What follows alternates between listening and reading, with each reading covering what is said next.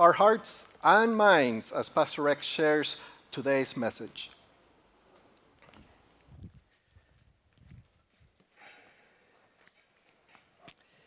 Hello, everyone, and welcome to Grace. We're really glad that you're here today.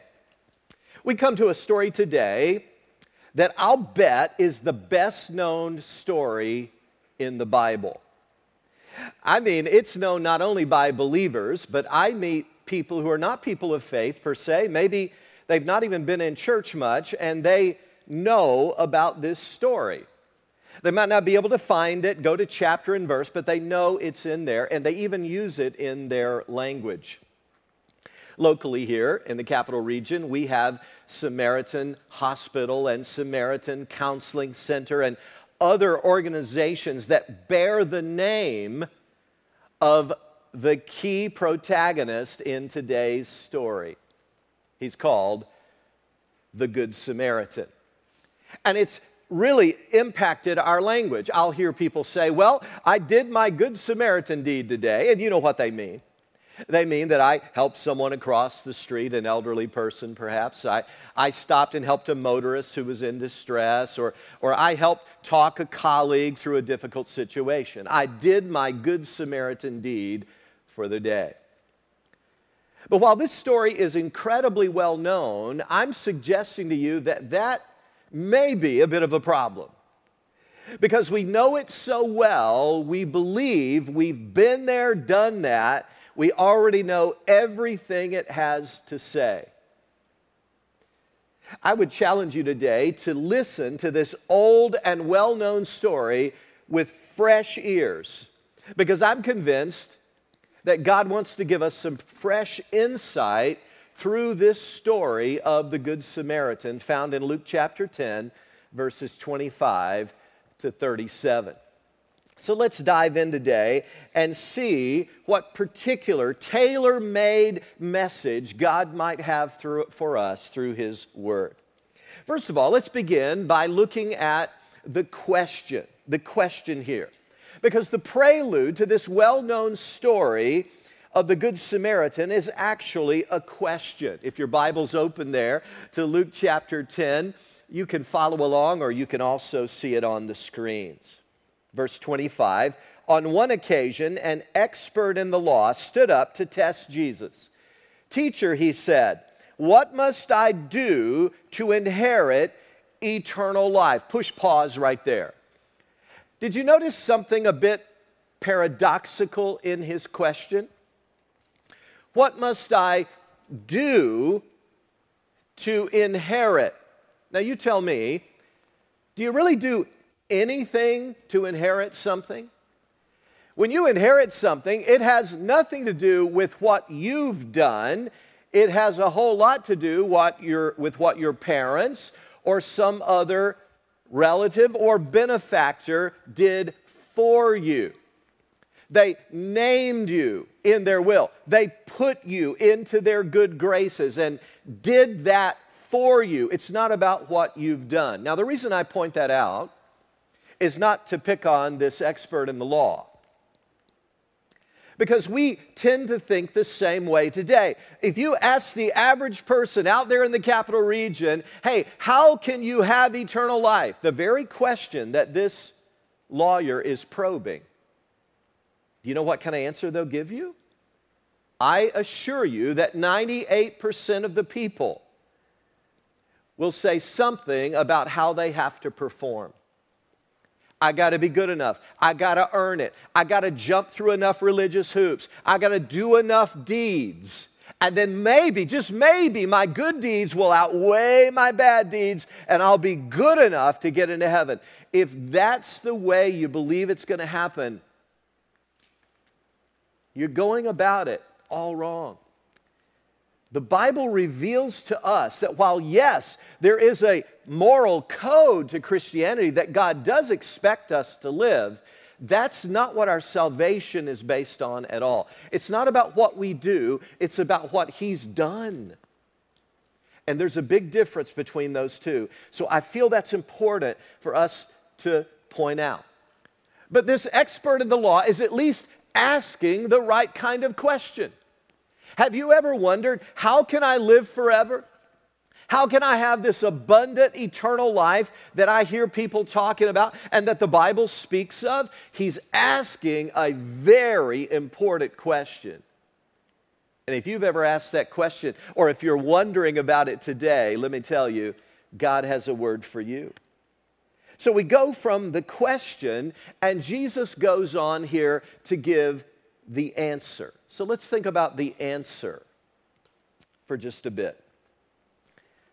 Verse 26 goes on What is written in the law? He replied. How do you read it? He answered, Love the Lord your God with all your heart. Now, what he's doing here is quoting what is called the Shema in Hebrew. You can read it yourself in Deuteronomy chapter 6, verses 4 and following. Hear, O Israel, the Lord our God is one Lord, and you shall love the Lord your God with all your heart, soul, mind, strength, and so on. And it goes on to describe how we're not only to have this in ourselves, but we're to pass it on to our children. Every good Hebrew person knew the Shema. So he's simply quoting it and kind of going through that here. You're to love God with all your heart, with all your soul, with all your strength, and with all your mind. And then he adds a quote from Leviticus chapter 19 and love your neighbor as yourself. You've answered correctly, Jesus replied.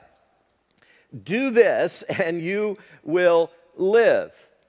But he wanted to justify himself, so he asked Jesus, And who is my neighbor?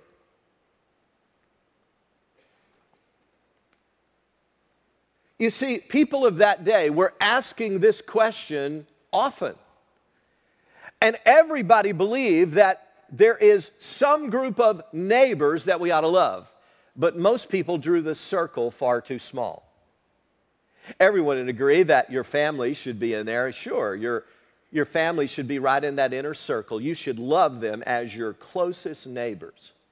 And then you might put relatives in there, unless it's cousin Eddie who's a little obnoxious. You know, he might get edged out. Or, or, or, or you would put some of your closest friends in that circle, maybe your neighbors who are kind to you, and people who have really been good to you in life, and you would put those in your inner circle as your neighbor.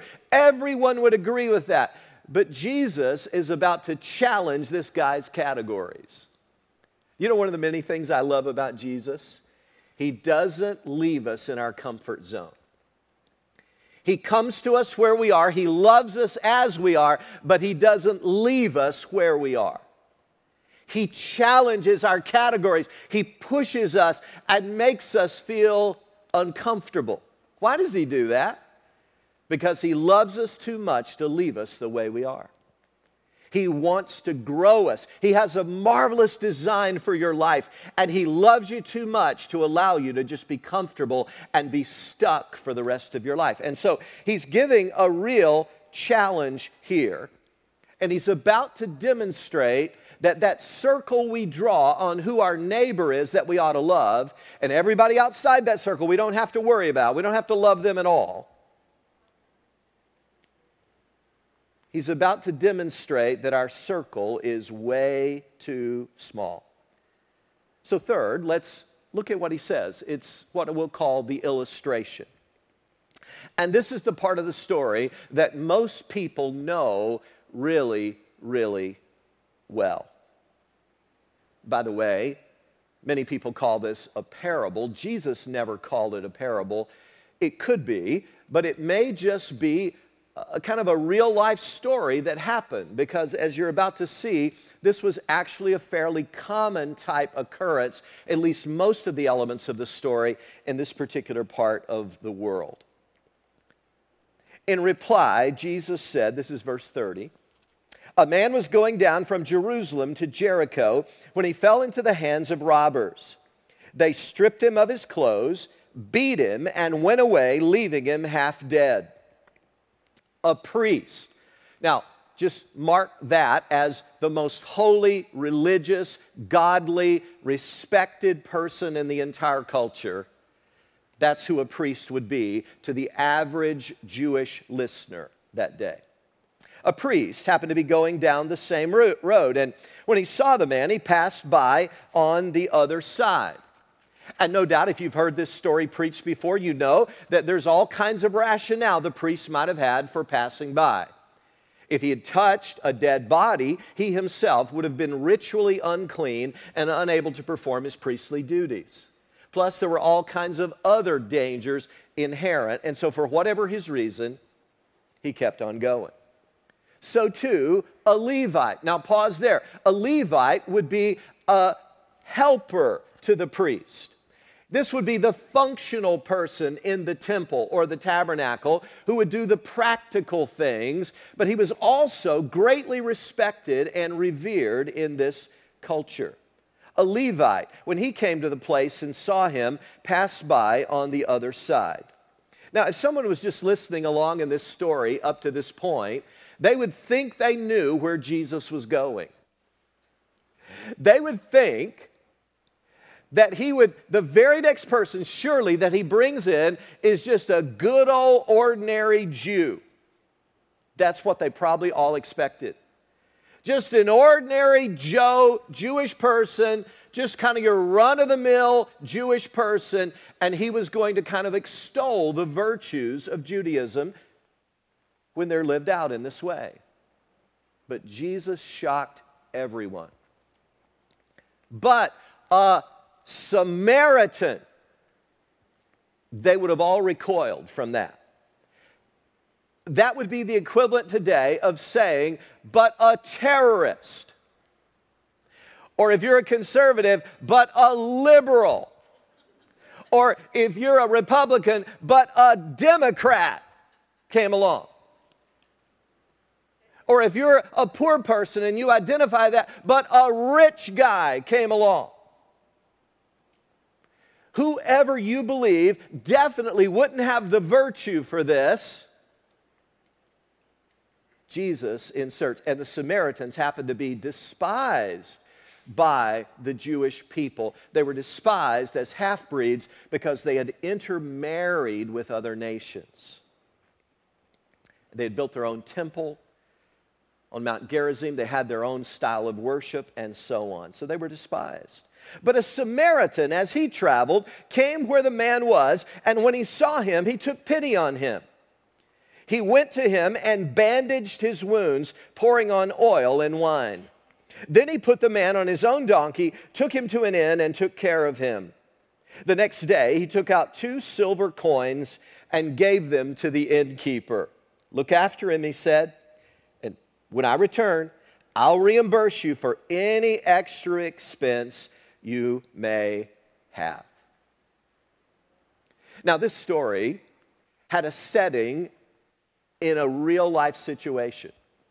The journey from Jerusalem to Jericho was one that was known as treacherous. If you've read any commentary on the story, you know that the road there was winding and it was treacherous, and the elevation dropped about 3,600 feet over a period of or space of about 17 miles or so. It was rough going.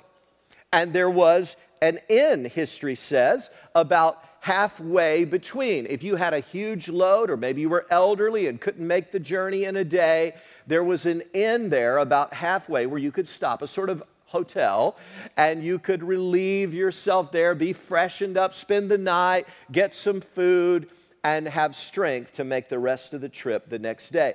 But this particular road was known as kind of a rogue's row. It was strewn with bandits and people waiting to try to rob and kill. And so, as Jesus told the story, no doubt the people were really engaged.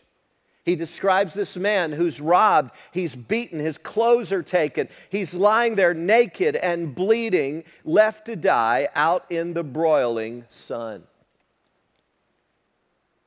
Back in the 1950s, a popular preacher named Roy Angell, that was his name, Roy Angell, said there are three attitudes in this story that we can have toward others. And ever since that day, and I'm going to use them now, but ever since that day, preachers by the probably the thousands, honestly, have used these three attitudes that I believe Roy Angell was the one who originated this in the 1950s.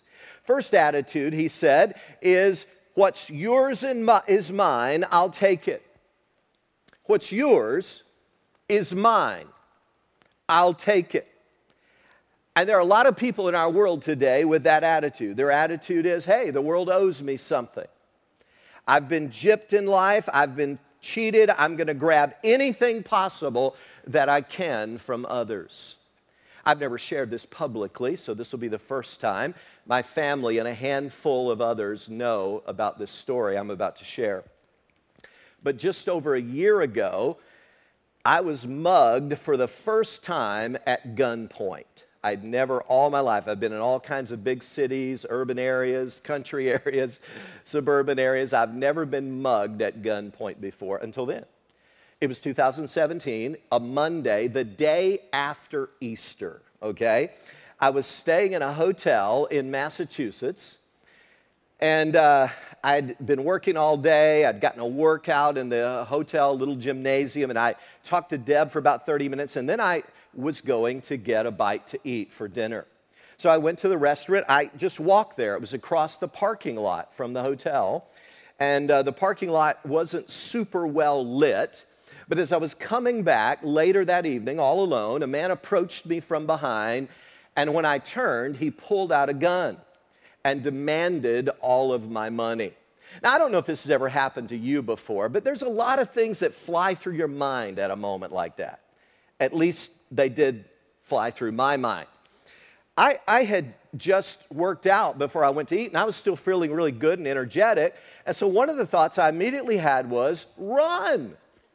Run. I thought I may be able to outrun the guy. Uh, my hotel door, the, the front of the hotel was literally 80 yards away. It was all lit up, but no one was around. And so I thought, maybe I can run. And then I thought, well, maybe I just refuse to give him the money and see how he reacts. And then I thought, and all this is happening just in seconds, I thought, well, you know, I'm a preacher. I talk for a living. Maybe I can talk him out of this, you know? Maybe I can reason with him. And I kid you not, all those thoughts kind of flew through my mind, literally, probably in a few seconds, but it seemed much, much longer. And as I kind of looked away, wondering what to do, whether I was going to go along with this or not, uh, he became more agitated. He cocked his gun and said, All of your cash now. And he began to scream it. And his eyes were darting back and forth, looking for anybody possibly approaching. And in that moment, I thought of Debbie. Now, here's what I thought about Debbie I thought, if I don't give him the cash, and he doesn't kill me, she will. She will. Because I know exactly what she would want me to do in this situation. She would want me to go along with it and live for another day, right? Amen? Because she loves me, she cares about me, she doesn't want me to take a big risk here. And so I thought of that and thought, you know what, I'm going to go along. And so I pulled my wallet slowly out and uh, showed him that I was giving him all the cash pulled the few dollars I had crumpled up in my pant pocket, gave him that, and he seemed to be satisfied and began to quickly go away. And then I just began to walk the 80 yards to my hotel. And then I thought, what am I doing walking? I ought to run. And so I started running to the hotel entrance, and I there was a, a armed police officer there, a security guard, I guess, for the hotel, and I had him contact the police. The police were awesome. They came quickly, they were so professional and so thorough, and I filled out a complete report. Um, but unfortunately, I haven't heard another word about it. Those experiences mark you, don't they? And if you've had traumatic experiences like that, you know what I'm talking about. You dream about it, you kind of live on edge for days or even longer after that. And uh, you realize this world is not always a safe place. As G. Gordon Liddy said some years ago, the world is a bad neighborhood. So, folks, please understand there are people out there, not just bandits and robbers, who are out to mug you, but there are people who see you as prey. And their attitude is, What yours is mine, I'll take it. But there's a second attitude in this story, and that is, What's mine is mine, I'll keep it. I think that's an even more common attitude.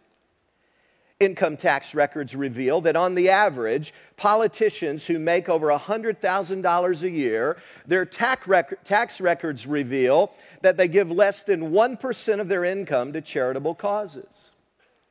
That's pretty revealing. What the government to give, but don't want to be involved personally in giving. Now, I believe this priest and Levite in the story are not bad people.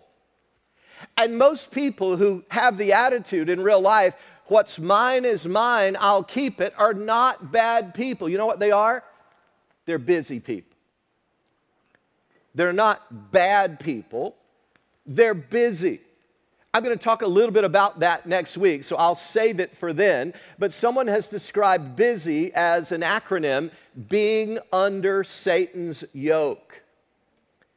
And the fact is, although they weren't bad people, they had tons of virtue as individuals, their busyness caused them to actually neglect a person in need. I see myself so often when I read the story of the Good Samaritan. This story is a great mirror, I think, for all of us. I'll never forget the first time I went on a short term mission trip and saw people literally living on the edge of existence in the streets. I'd never seen that before. I was a sophomore in college at the time. First short term mission trip, 10 of us piled into a big van and drove from Carson Newman College down to New Orleans, where we spent our spring break doing this mission thing. And I was one of the designated preachers on the trip. And uh, on a, one of the Sunday mornings that we were there, we went to Carre Baptist Church down in the French Quarter. And we got there a little bit late, but instead of allowing us to kind of prepare and get ready for the service, and I was going to be preaching, uh, the pastor had us go out in the streets. I think he wanted us to get a little orientation to the community. And wow, our eyes were bugging out. We went out into the streets of the French Quarter that morning, all around the church there which is on Vieux Carre Street. And I'll never forget seeing a man roughly 50 years old passed out on the street, a, a whiskey bottle right by his head, an empty whiskey bottle, his face literally right on the asphalt. I'll never forget that because it was right after Mardi Gras, and the streets were just filthy with litter and, and dirt. It was just it was just filthy, and his face was right on that. And that just that just got me when I when I saw that. But we were out there trying to get people, literally, the pastor wanted us to get people to come in. But can I tell you something? I'm just going to be honest here. Moment of candor. When I was out there that day and saw this guy, sad as it was, this will show you how little mercy I had. There were several thoughts that went through my mind. One was, I've got my best suit that I own on, I can't mess it up. A second thought I had was, I don't have time to be out here doing this. Doesn't he know that in 20 minutes I've got to be inside that church there preaching about the love of God and compassion? Doesn't he know that? The third thought I had is look, this isn't really my environment. This is not my city. I'm a guest here. And the fourth thought I had is, oh my goodness, shouldn't somebody else be doing this? And probably behind all of those kind of thoughts was th- probably this thought. If somebody's dumb enough to get themselves that drunk, why do they expect busy people to stop and help them? I am so ashamed of those thoughts.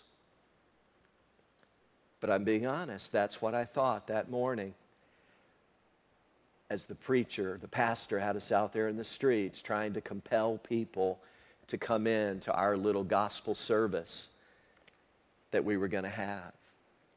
But that's the way you begin to think when your attitude is what's mine is mine, I'm going to keep it. Now, you may have heard me say this before, folks, but we all need to get a handle on this. God, if He's brought us to this church family, whatever campus we may be a part of, He's brought us here for a purpose. He's given you gifts. He's designed you in a certain way that He wants you to be an active contributor to all that He's up to in and through this body. That's so important for us to understand. Let me put it to you a little bit differently God's given me a gift, but it's not for me, it's for you. God's given you a gift, but it's not for you, it's for me. We need each other. We need the gifts that God has put in us. And if I don't use my gift, you're getting cheated. And if you don't use your gifts for the glory of God, I am getting cheated. The attitude, what's mine is mine, I'll keep it, is deadly in the local church. But there's a third attitude that Roy Angell talked about, and that is what's mine is yours, I'll share it. William Barclay, the British scholar, put it this way In a world that's bent on getting, the Christian must be bent on giving. Because we know that what we keep, we lose, but what we give, we have. And this attitude, this third attitude, what's mine is yours, I'll share it, is built on the solid biblical foundation that God is the owner of everything and I'm simply managing. And that frees you up then to be more generous with your time, with the use of your gifts, with getting involved in situations where you can help. And you begin to realize that your neighbor is anyone, anyone with a legitimate need. Some years ago in California, at the Pasadena Convention Center, on that day, there were 600 aspiring lawyers taking the state bar exam. So the pressure was high, there was a lot of tension in the place. These 600 aspiring attorneys trying to pass the bar exam for the state of California. And as they were taking this, one of them, a 50 year old man who was taking the test, began to go into cardiac arrest. He literally was in pain, he was in agony, he began to fall down out of his chair. But out of the 600 participants, only two stopped to help him. Their names were Eunice Morgan and John Leslie. And so they stopped taking their tests. They gave the man CPR until the paramedic team arrived, and uh, they lost about 40 minutes. But, citing policy, the test supervisor refused to allow John and Eunice the 40, uh, to make up the 40 minutes that they had lost. And so they were way behind. In fact, the State Bar Office of Admission backed their decision, stating, and I quote, if these two want to be lawyers, they should learn a lesson about priorities. And this was covered in all the San Francisco Bay Area newspapers. The public outcry was incredible. And long story short, finally, the state of California reneged and allowed John Leslie and Eunice Morgan to actually take the test again and have the additional 40 minutes. Now, I have a number of friends here in the church who are attorneys great people, men and women who serve as lawyers in the area. And I have a number of attorney friends out there in the community, in the Capital District, and some of them are some of the finest Christians I know. I happen to believe that if they were in that situation, taking that test, they would have, I believe my buddies would have stopped and helped that guy. I believe they also would have charged him for his time. Um, just, kidding. I tell you, lawyers get it bad, don't they? Even the preacher, even the preacher is busting their chops. But it's a lesson for us to learn. Would we have helped out? Jesus told a story in Matthew 25. He said, Then the righteous will answer him. This is the judge Lord, when did we see you hungry and feed you, or thirsty and give you something to drink? When did we see you a stranger and invite you in, or needing clothes and clothe you? When did we see you sick or in prison and go to visit you? And the king will reply, I tell you the truth, whatever you did for one of the least of these brothers of mine,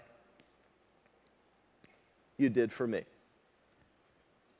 Point God shows up in little ways.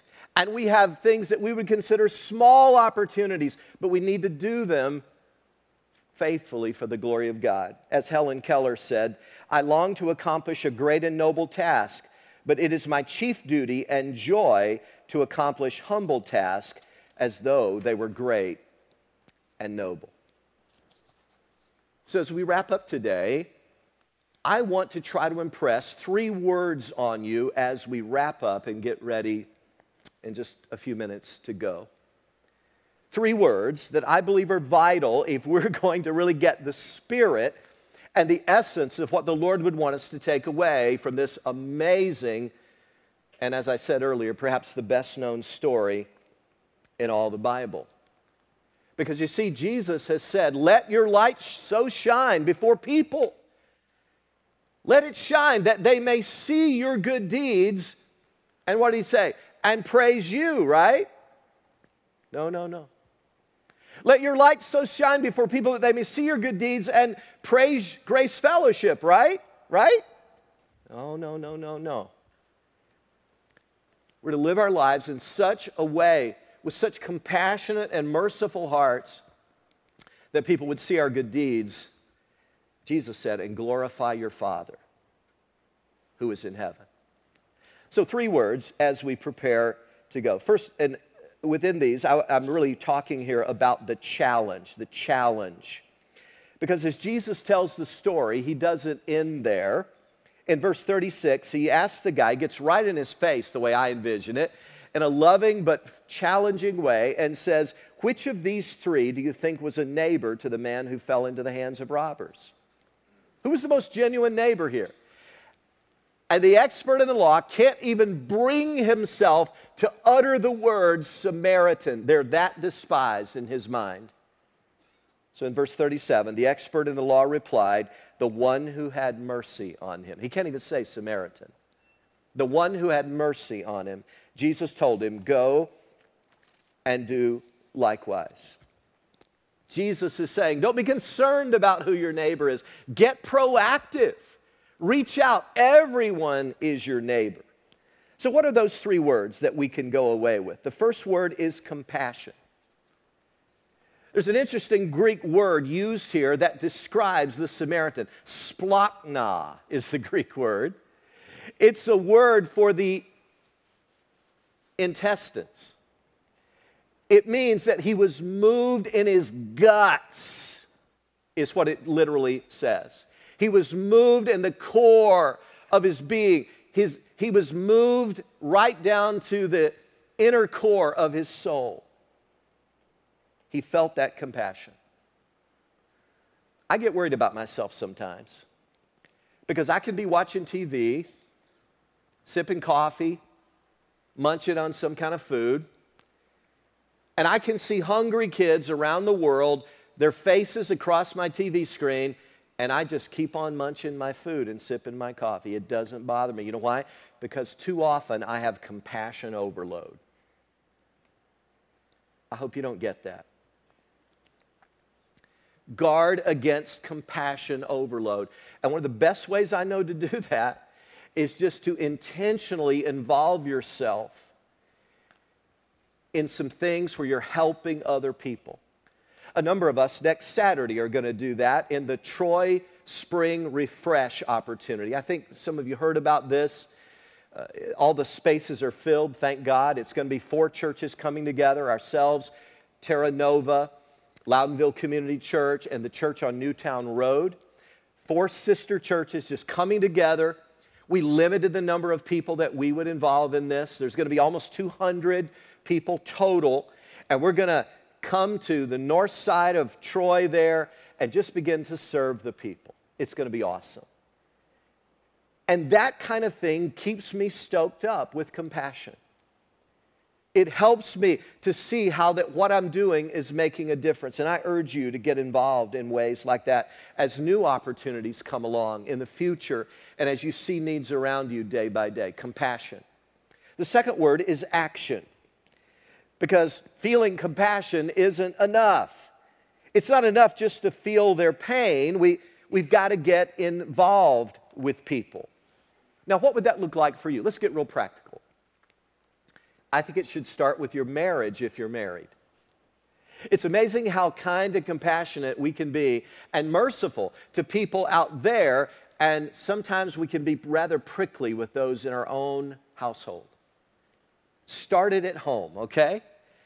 Practice some kindness, literally, just kindness. It's the fruit of the Spirit. Practice it in your home. And then I would urge you, in applying this story and getting involved in action, I would urge you to expand your sphere of relationships. In fact, God has been impressing a word on me lately that we need to become a little bit more messy as a church. See, what's your vision, Pastor? We need to get messy. That's my vision. Now, that doesn't sound real safe, does it? When you get messy, it means you're getting involved in the lives of people. But listen, here's what I think is our problem as a church. No, virtually no one has ever said to me that Grace Fellowship is not a friendly church. I've almost never heard that. And the handful of people I've heard it from over 25 years, I think we're maybe a little imbalanced, honestly, seriously. This is a friendly church, but are you still with me? But we're only surface friendly. Hello. Hello. You see, I look at some of you women and I think about you because you're so kind and compassionate and wonderful. I think you're just like Mother Teresa. You're amazing. But when you get in the parking lot, you're like Roseanne Barr on steroids. Okay? And we can be friendly with people right around our row. We can be friendly with people, you know, that we meet in the lobby, and that's wonderful. We need to keep on doing that, but it needs to go deeper than that. We need to allow them at times into our lives, and that gets messy. So expand your sphere of relationships. Don't let your small group become us four and no more. Let's keep reaching out and be willing to take the risk to be a messy church. Let's be a bag of grapes, not a bag of marbles. Bag of marbles, I had a bag of marbles when I was a kid. Marbles just kind of clanged together and scratched on each other, but they didn't affect each other much. But you get a bag of grapes, whoo, they press together, they affect each other. Some juice begins to flow out. Woo! That's a whole different ball game. Let's be a bag of grapes instead of a bag of marbles. And the final word is self sacrifice. The bottom line for this Good Samaritan is that he risked his own life for another. You know what sacrifice is? Sacrifice is giving up something you love for something you love more. And let's let God uh, change us into a messy church that is willing to get involved in the lives of people who are far, far from God in some cases, and sometimes just struggling with some issue. Sometimes they're just going through a season of trial. Let's get involved and let's become like a bag of grapes. Father, thank you for the story of the Good Samaritan. It's impacted millions through the years since Jesus our Lord spoke it. But I thank you that the message is just as relevant as ever. Help us to be a people who don't just play it safe, who don't just take the easy road, who are willing to get messy as we go about serving you and doing life together as the church. In Jesus' name, amen. Amen. Will the ushers please